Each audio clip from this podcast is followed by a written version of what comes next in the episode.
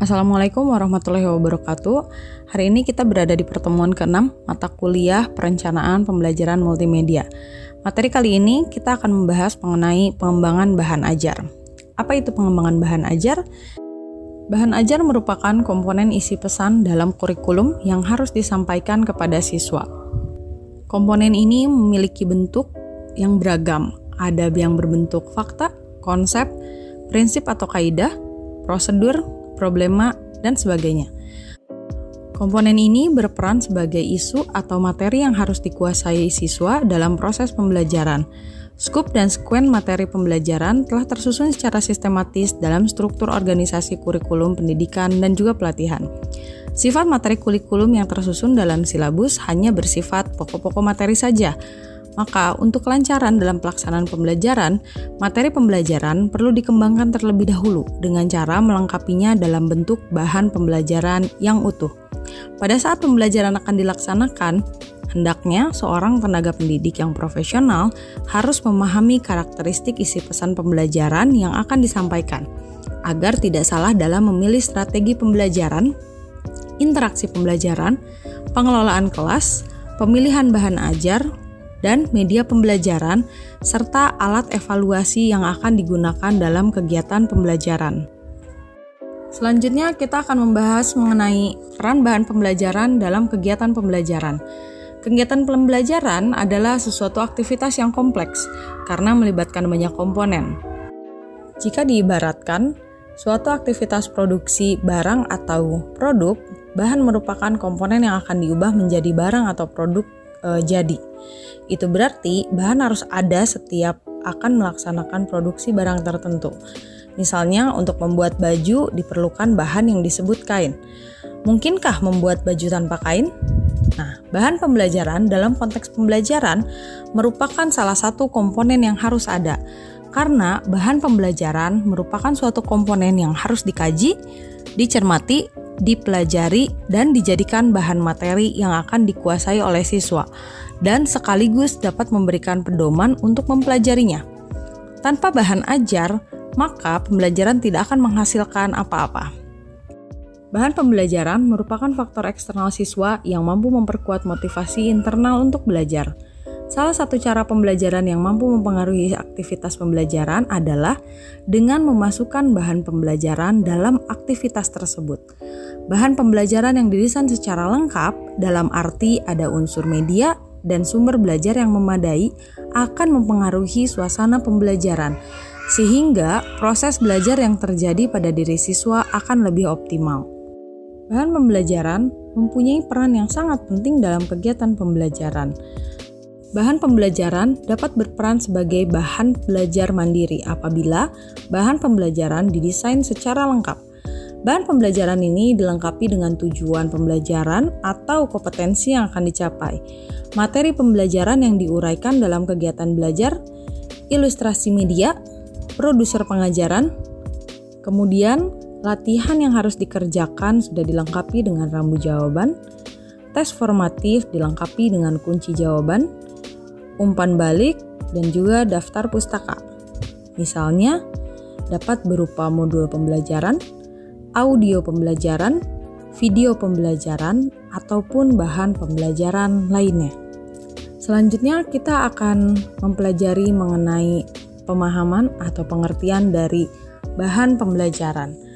Bahan pembelajaran atau learning materials merupakan seperangkat materi atau substansi pelajaran yang disusun secara runtut dan sistematis serta menampilkan sosok utuh dari kompetensi yang akan dikuasai siswa dalam kegiatan pembelajaran. Dengan bahan ajar, akan sangat memungkinkan siswa dapat mempelajari suatu kompetensi secara runtut dan sistematis, sehingga secara akumulatif mampu menguasai semua kompetensi secara utuh atau terpadu. Untuk itu, sangat penting seorang tenaga pendidik memiliki kompetensi dalam mengembangkan bahan ajar yang sesuai dengan persyaratan dan juga kebutuhan yang diperlukan, sehingga materi pembelajaran dapat tersampaikan dengan baik, serta siswa pun dapat memiliki aktif, aktivitas belajar yang cukup. Menurut Sungkono, Bahan pembelajaran adalah seperangkat bahan yang memuat materi atau isi pembelajaran yang didesain untuk mencapai tujuan pembelajaran tersebut. Suatu bahan pembelajaran akan memuat materi, pesan, atau isi mata pelajaran yang berupa ide, fakta, konsep, prinsip, kaidah, atau teori yang tercakup dalam mata pelatihan sesuai disiplin ilmu, serta informasi lain dalam pembelajaran. Atas batasan tersebut, dapat diketahui bahwa pengertian dalam bahan pembelajaran adalah desain suatu materi atau isi pelatihan yang diwujudkan dalam bentuk benda atau bahan yang dapat digunakan untuk belajar siswa dalam proses pembelajaran. Bahan pembelajaran dapat berwujud benda dan isi pendidikan. Isi pendidikan tersebut dapat berupa pengetahuan, perilaku, sikap, dan metode pembelajaran. Dari pemahaman tersebut, kita dapat menyimpulkan bahwa fungsi dari penyusunan bahan ajar adalah yang pertama, sebagai pedoman bagi siswa yang akan mengarahkan semua aktivitasnya dalam proses pembelajaran, sekaligus merupakan substansi kompetensi yang seharusnya dipelajari atau dikuasai. Dan fungsi yang kedua adalah alat evaluasi pencapaian atau penguasaan hasil dari pembelajaran. Selanjutnya kita akan mengenal bentuk dari bahan pembelajaran. Ada dua bentuk bahan pembelajaran, yang pertama adalah bahan pembelajaran yang didesain lengkap, artinya bahan pembelajaran yang memuat semua komponen pembelajaran secara utuh, meliputi tujuan pembelajaran atau kompetensi yang akan dicapai. Kegiatan pembelajaran harus dilakukan oleh siswa, materi pembelajaran yang disusun secara sistematis, adanya ilustrasi atau media dan alat peraga, latihan dan tugas, evaluasi, dan umpan balik. Contoh, Kelompok bahan pembelajaran ini adalah modul pembelajaran, audio pembelajaran, video pembelajaran, pembelajaran berbasis komputer, dan pembelajaran berbasis web atau internet. Kemudian, bahan pembelajaran yang kedua adalah bahan pembelajaran yang didesain tidak lengkap. Artinya, bahan pembelajaran yang didesain dalam bentuk komponen pembelajaran yang terbatas, seperti dalam bentuk sumber buku, media pembelajaran, atau alat peraga yang digunakan sebagai alat bantu ketika tenaga pendidik dan siswa melaksanakan kegiatan pembelajaran.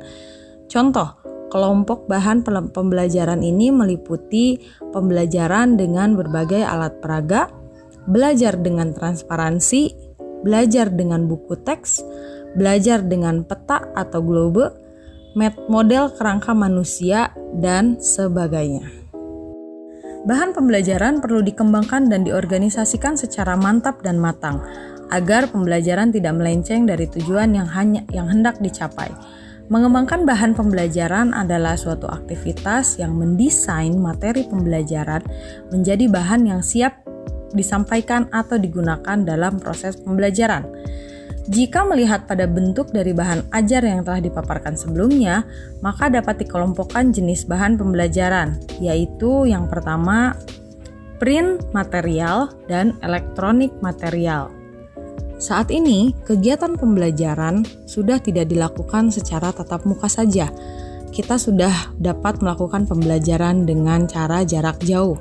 Artinya, bahan pembelajaran saat ini sangat berkembang tidak hanya dalam bentuk cetak, tapi bahan materi, bahan pembelajaran juga berkembang dalam bentuk elektronik.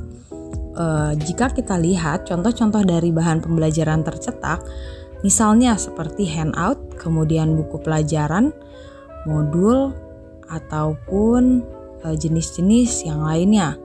Uh, saat ini untuk media pembelajaran elektronik itu lebih beragam dari mulai video, audio visual, uh, audio dalam bentuk podcast, dan uh, lain sebagainya. Pada intinya, tidak ada bahan pembelajaran yang paling bagus ataupun paling jelek. Semuanya adalah berbicara mengenai kesesuaian.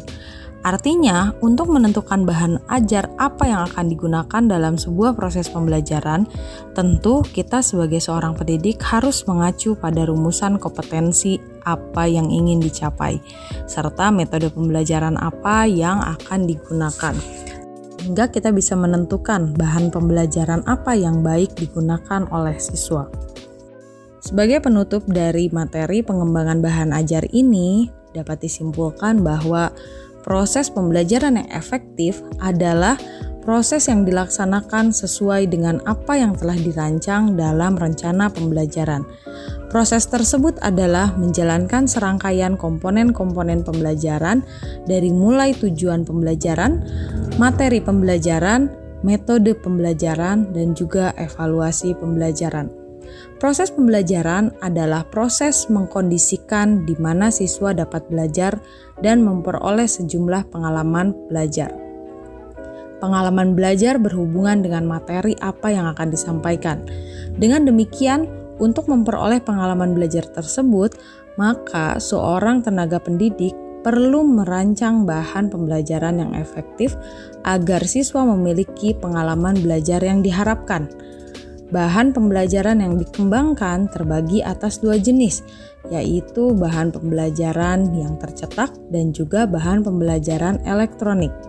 Bahan pembelajaran apa pun yang dibuat oleh tenaga didik tentu merupakan bahan pembelajaran yang sudah disesuaikan dengan kebutuhan dalam rangka pencapaian kompetensi yang diinginkan. Sekian untuk materi pengembangan bahan ajar. Terima kasih. Assalamualaikum warahmatullahi wabarakatuh.